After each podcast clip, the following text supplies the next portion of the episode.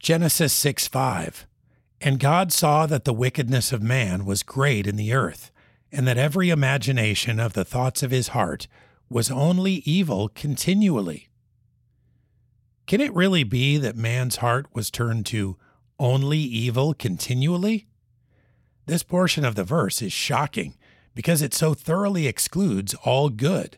Men were apparently dwelling on evil and plotting evil things continuously. A few verses later, we see the result of this thinking, as the Bible tells us the earth was filled with violence. The thoughts of men's hearts were doing what they always do, becoming actions. We realize two things based on this text. One, man's degradation apart from God knows no limits, and two, the mercy of God is great.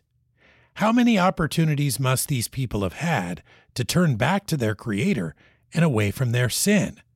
Their downward spiral had taken many years, and God, in His always consistent, merciful kindness, had observed it all. The judgment that was coming makes logical sense in light of the evidence here. It is the abundant mercy of God that still mystifies.